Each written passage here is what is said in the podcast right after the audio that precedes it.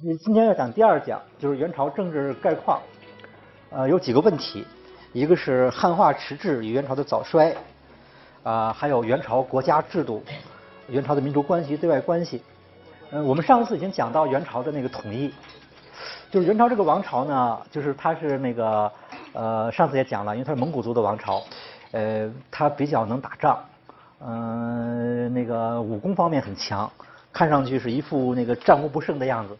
呃，但是这样一个王朝呢，统治中国的历史并不是很长，因为它只有一百多年，一百多年不算长。呃，我们可以看一下中国古代的历史的那些朝代，假如它是那个比较一个那个嗯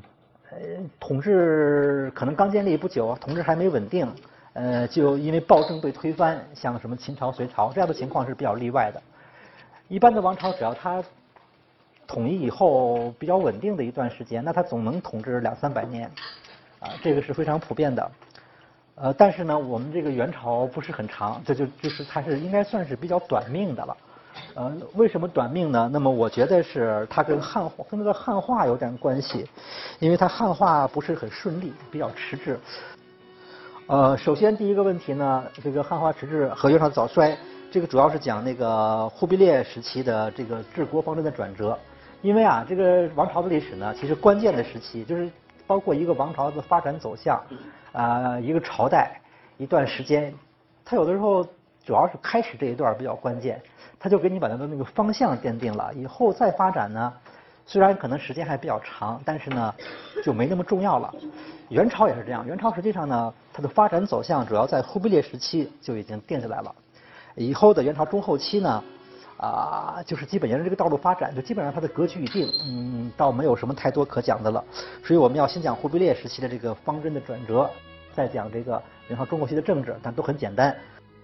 然后呢，再总结一下它的汉化实质的一些表现。嗯，这个呢，就是有一些学者早就对元朝的政治，包括忽必烈本人做过一些评价。呃，忽必烈我们上次讲了，就是他是一个那个比较英明的蒙古族的这样的一个统治者。那么他能够适应这种形势的变化，啊，比较果断的那个转变观念，啊，学习汉族的一套典章制度和统治经验，推行这个汉法，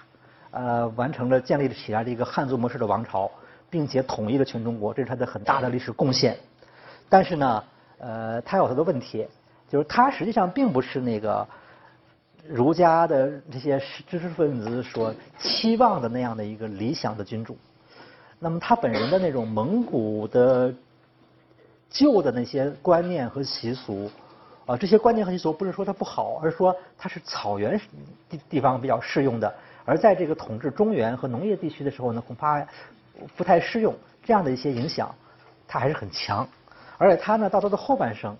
就这方面的倾向更加强烈，就是感觉到他是这样，他在他的那个呃中年时期。那么他建立了元朝，相当于推动了元朝有一个很大的转变和改革。但在这之后呢，他就保守了，他就不愿意再继续转变了。啊，那个这个《聂耳札记》里面赵翼说了这一段话，说他是那个势利独武之心，则根于天性，终其身未尝稍变。嗯，就是说他不是那个儒家士大夫设想的那样，要建立一个这种呃。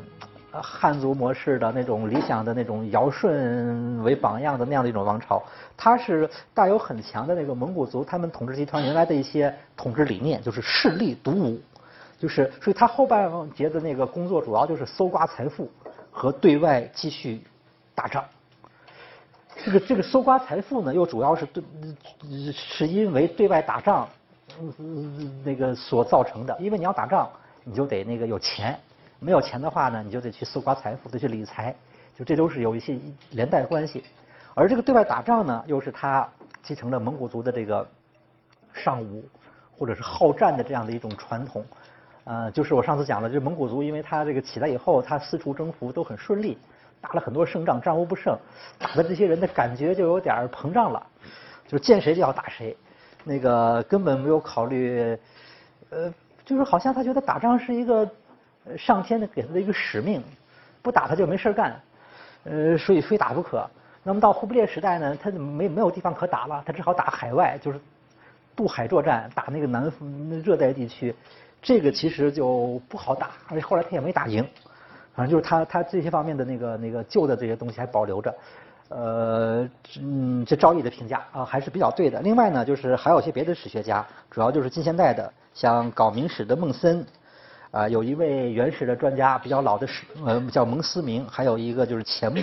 他们都都批评，都是对元代有一个评价，就是元代这个王朝啊，这政治上啊不太上轨道。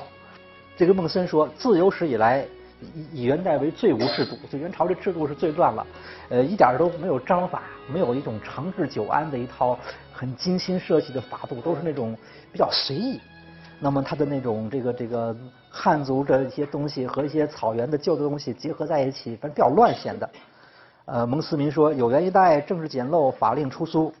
钱穆说说说蒙古来中国主要就是这个重在掠夺，不太重视文治，说他们的那个。他们的政治就是两条内容，一个是防止反动，防止反动就是防止就是镇压反抗，啊，第二个征敛赋税，就是第一个就保证你别反别反抗我，第二个你得给我交钱，他就要这两条。至于把怎么把这个地方治理的更好一点，或者说能够更长远的那个长治久安，这个他不是很擅长，也没有下很多的功夫。那么早在那个忽必烈时期呢，就有一个他的那个重要的谋士叫许衡。呃，是一个理学家。那么他呢有一个著名的一个奏章上给忽必烈的，叫做《实务事》。这个这个这个文章很重要，他就看出来那个在忽必烈继位以后，呃，已经建立了一个汉字模式的王朝之后呢，其实呢，在当时的一些知识分子看来，这个王朝还没有真正的达到他们的理想的要求。呃，他说那个国朝土与旷远，诸民相杂，俗迹不同，论难居定。考之前代北方也有中夏，必行汉法可以长久。就说那个我们这王朝，呃好像不是很上轨道，而且是民族关系复杂，各种统治因素都有。说我们要想根据以前的历史说，我们要想在中原地区统治长久，必须推行汉法，要不然的话你长久不了。这他在跟忽必烈这么说。那么这一个奏章是在公元一二六六年上的，这个时候呢，元朝的招牌都已经基本进。建立了，就是说元朝作为一个汉族模式王朝，已经架子已经起来了。一般来说，我们认为这时候元朝已经开始了，不再是草原帝国了。但是呢，显然在这个许衡看来，他觉得你还根本就没有算汉化，离汉化还很离汉法还很远，所以还跟他说必行汉法可以长久。说国家仍处远陌，就是我们我们如果是还在草原待着就无所谓了。既然已经现在已经进来了，要统治必须就得。非用汉法不宜也，就必须得使用汉法，他就是这样讲的。他下面说呢，他说这个行汉法很困难，万世国属累朝勋贵，就说这些保守贵族太强了，说恐怕也一定是不大愿意的，呃，肯定是觉得为什么要接受这种被征服的呃社会的这套这套东西？明明他们是被我们打打败的，我们还要学他们的文化吗？嗯，他所以他就说，以北方，他认为元朝当时要汉化，没有三十年汉化不了。这是他的一个基本的判断。以北北方之俗改用中国之法，非三十年不可成功。他又说，最后就是说，这个必须得陛下，就是忽必烈，你一定要这个旗帜坚定，立场鲜明，你要坚持这个道路。你要不坚持，这国家就没有太大希望了。这个奏议还是很，就是反映当时的人对一个那个时候的形势的判断。那以后的情况就是像他说的，其实元朝没有在这个方面再坚持下去。没有坚持下去呢，有好多表现。比方说，那个一个是有很多的那种，呃，元朝的那种制制度建设，呃，它就是有个框架，好多细节呢不是很完备，那他也不搞了，反正他就比较粗，就是只要大概轮廓有了就行了。那么与此同时呢，还有一些草原的那个东西啊，草原的旧的一些管理模式和制度呢，它跟这个汉族的这套这个社会和这边的制度不太适应。那它还是继续保留，它也并没有改掉，所以元朝是一个，其实是一个表面上是一个框架上是一个汉族的框架，但实际上它是一个蒙汉混合的这么一套体系。呃，这些嗯旧的就是草原的没有改掉的呃东西呢，主要就是有这样的一些比较重要的，一个就是头下，头下指的是蒙古的分封制啊，因为那个我们知道分封制本来汉族也有，但是。那汉族的分封制呢？经过多少年发展，都已经退出历史舞台了。但是蒙古人家自己有分封制，他的分封制最后又进来了。他的分封制呢，有些他的特点。嗯，但是无论如何，他也是那种都他的王都是有地盘的。有自己的特殊的权益，有这种专门有一些州和县被拨给这些王作为他的一个呃财役，就是那个他可以占有一部分赋税。像这样一套东西呢，其实是中原本来都没有了，现在又被他搞进来了。呃，而且他这个是带有很强的蒙古自己的色彩的。呃，第二个就是沃托，沃托就是上次提到，就是大家可能有没有印象，就是说的是那个，呃就是蒙古贵族用一些西域商人给他放高利贷，呃，这这种人叫沃托。这沃托后来在元朝非常活跃，而且有他有一整套的制度，有专门的机构替这个蒙古的贵族放高利贷，或者是那个进行这种经营，替他赚钱，当然他也会提成。这批人对元代从元朝正常的那个工商业的运营其实是很大的破坏。呃，第三个是赐赖制度，就是定期或者是不定期的给这些宗王贵族发钱，就是作为一个那个那个国家的一个待遇或者是一种奖赏。啊，你要说都是王的话，当然地位是很高的，呃，俸禄什么的那些东西，你要照正常渠道走也是可以的。元朝这没什么章法，也谈不上什么俸禄，反正就是那种，呃，就就就就是定期或者不定期的大量发钱赏赐，以赏赐的形式。那这个后来对国家的财政冲击很大，这个问题待会儿还要提。第四个就是窃缺，窃缺就是刚才就是我们上次讲的那个大汉的卫队，这卫队呢就是一帮贵族子弟，呃，替大汉这个管各种生活的杂事儿。现在进入了中原，建立了中中原的制度了。但是这个窃缺这个组织还有，他在宫廷里面干的活都是那个前代王朝宦官那些活但是呢，他比宦官的地位又高得多，他是贵族子弟，啊，那个那个，他可以随时出来做那个这个外朝官，甚至做宰相，就是说他是那个一会儿出来一会儿进去，嗯，这个这样的一种一种情况，而且他在他的这个这个组织呢，他包围皇帝，嗯，他经常是那个会对朝政有很强的干预。这是窃薛，第五个叫达鲁花赤，达鲁花赤是那个蒙古的特派员，或者是那种就是反正在每一个机构，特别的地方机构，除了当地长官之外，都要派一个蒙古人做达鲁花赤，就是负责监控，啊，什么事儿没他签字，就他有否决权，他不见得管很多事儿，但他有否决权，什么事儿没他签字不行。那这个的话呢，也是带来一些矛盾，包括特别是机构的膨胀，一些文化的冲突等等。最后一个是扎鲁忽赤，这个是蒙古的那个法司法长官。就是，然后就是后来这个元朝是这样，法律上就不统一，它有两套体系，啊，汉族这边有一套，蒙古那边有一套，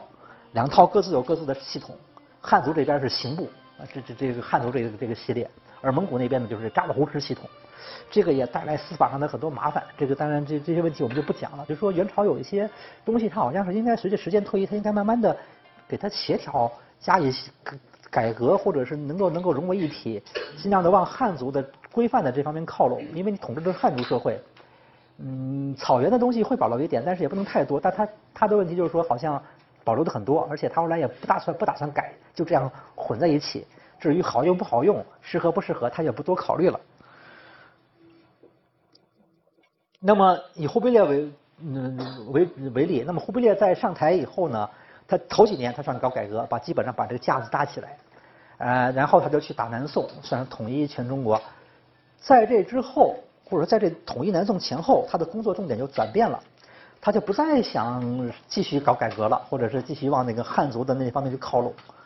他的工作重点完全放在那个财政上面，因为他打南宋需要钱，打完南宋他想接着对外接着打，他也需要钱，所以他就用了几个叫做敛财之臣的。史料史书里面叫这样的人来给他这个理财，给他弄钱。嗯，这几个人里面有汉人，但但是也有蒙古回回人和吐蕃，反正就是说，呃，主要不是按照汉族的一套办法来做的，而是带有一些呃西域那边的色彩。他们反正，但是他的具体的归纳起来呢，他那个做法也和又和过去的那个汉族王朝的那些理财也比较接近。嗯，但是就说他的重点不放在那个政权建设上面，他就是放在钱上面，啊，不放在改革上面，就放在搜刮上面，这是他后来的问题。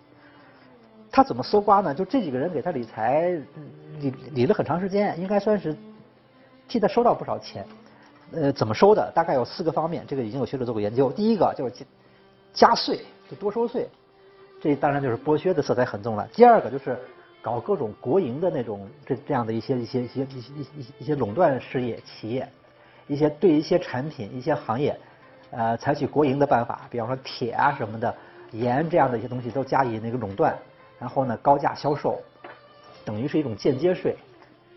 第三个是变更钞法，钞就是元朝是发行纸币的。呃，纸币的话，它是这个这个东西，它就是我们都知道，它和铜钱不一样，它是容易出现这种发行过度，带来通货膨胀这样的一种可能。那么这个情况在元朝就出现了。当时就是说，为了解决财政危机，我多印钞票。这钞票印起来不是比较省事儿嘛？那个只要刻好版，那它它和你去现铸造铜钱那就容易多了。所以它理财一方面就是这。在这个钞法方面、通货膨胀方面，大概做做做一些事情。最后一个是勾考敛财，勾考我要讲一下。勾考的话，什么叫勾考？勾考就是查账，就是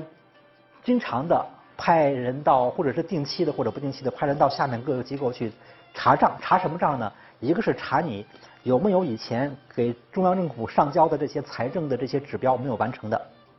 因为可能会有这种情况。比方说今年实在交不起了，我先欠着吧。就欠着，欠着呢，他这中中央过一段就来查了，你不能老欠着，不不论如何你得给我交齐，就要查他的欠账。第二个是查他的小金库，看那地方政府有没有什么自己的那个特私私私灰色收入啊什么的，或者自己跟那儿中央不知道的，有了一只要查出来一一律拿走。呃，这个比较有，就是稍微有点元朝特点，就元朝搞这个到处去查账这个这个办法。这个呢，你看上去它不是对老百姓的，它是对官府的。所以这个勾考敛财一搞的话呢，各级官员都叫苦不迭。但是实际上，他最后间接的那个矛盾都是间接的这种剥削，都是来自老百姓。我我讲一下这个新史，就是这个南宋灭亡以后啊，有一个这个叫郑思孝的人，这个人又又又叫郑所南，他是一个著名的移民。那他嗯就坚就是坚决不和元朝合作，在家里就隐居。他写了一本书叫《新史》，就是说抒发他的那种怀念宋朝。那个仇恨元朝这样的一种心理和思想，而且他记载了当时的一些历史事件。那在对元朝来说，这部书就是一部反动著作了，等于你是一个反对反动派的人写的，被打倒的人在底下偷偷的写的。这个书写好以后呢，他就把它放在一个铁盒子里，沉到一口井井里面，就就这样，因为当时他不不可能给人看的。结果这个书过了大概三百年被发现了，被。呃，在那个明在明朝末年，被人在一个苏州的一个井里给蹬上来了。一看是一部书，这部书呢，那这个这个书的那个那引起很多争论，就是好多人怀疑说这书是假的，因为不太可能，就是你这个呃防水的技术什么，你能在井里放三百年，你居然还有字儿，那个呃曾经引起很大争论的。但但是呢，也有很多学者，嗯，包括我自己，我认为它是真的。因为我我它怎么防怎么防水我不知道，但是我看它内容，我认为这个内容是伪造不出来的。关于这本书呢，可以去看我那边有一个图片上叫《井中奇书考》，这这个书你看那个对这书的研究和这个书的内容，它都附有附录，很有意思的一本书。这个书这个人在讲，他说蒙古人搞的这个沟考就是间接剥削。他就打个比方说，比方说有一种鸟叫鸬鹚，这个鸬鹚是会捕鱼的。鸬鹚那个脖子下面有一个小袋子，它是捕着鱼就叼到鱼就就就就就放到里面。那个渔民呢就把那个这个鸟呢，最后他捕的鱼很多了，把它倒出来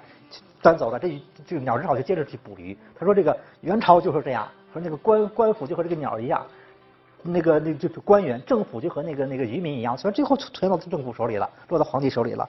那个这个地方的那个官员搜刮老百姓，搜刮了半天自己也没捞着，最后只能接着再去搜刮。还反正还是老百姓比较那个吃苦，反正他就是批评这个元朝的这个这个这些行为。就元朝货币在之后，后来就是搞这个，就是去到处去弄钱，钱是挣着了，但是这个社会的